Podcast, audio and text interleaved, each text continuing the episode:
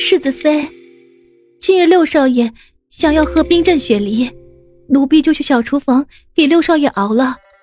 平日奴婢做膳食时，六少爷也会跟进小厨房瞧着热闹，奴婢也就习惯了。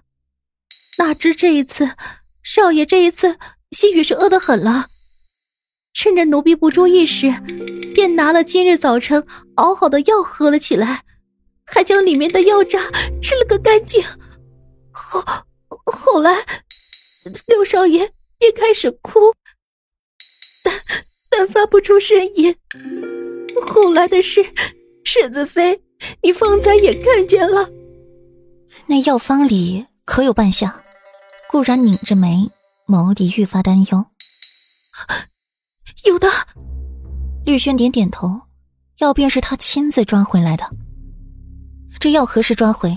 何时煎好？何时服用？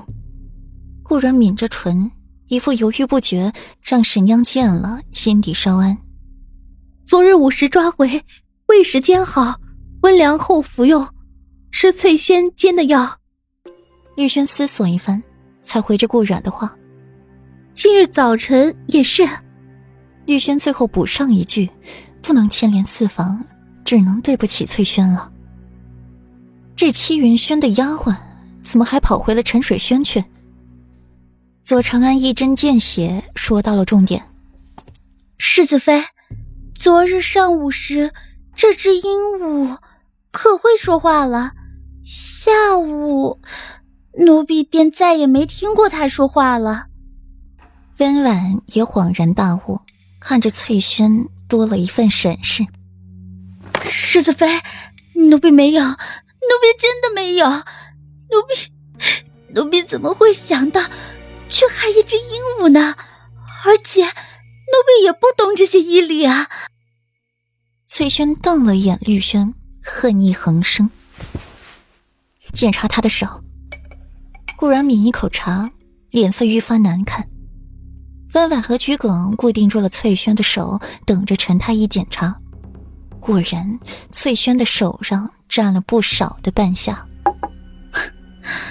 不过是手上沾了些半夏，就能让鹦鹉变哑？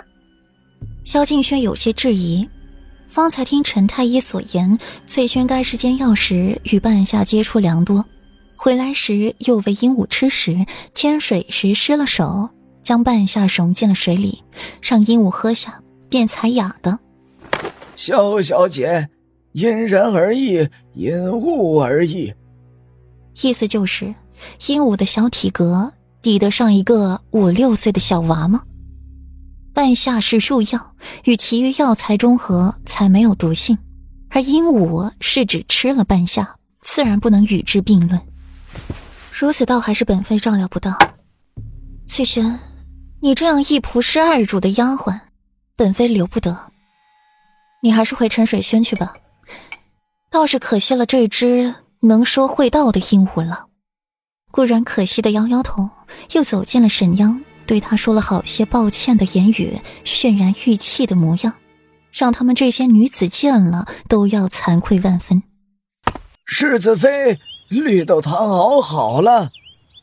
早在陈太医说绿豆汤可解半夏之毒时，顾然便派人下去熬了。温情端了一碗绿豆汤进来，吹得温凉了，再给裴文喂下。世子妃不必如此。沈央脸色怪异起来。沈三小姐怎的想起来送鹦鹉了？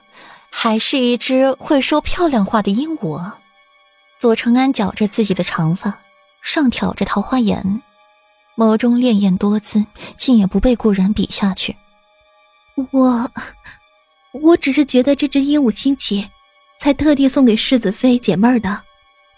沈央羞涩一笑，脸上升起一抹红晕，让别人才想起来，沈央不过是一个才及笄的闺阁女罢了。文儿，我的文儿怎么了？安氏得了丫鬟的消息，匆忙跑来，看得裴文石松了一口气。粉儿没事。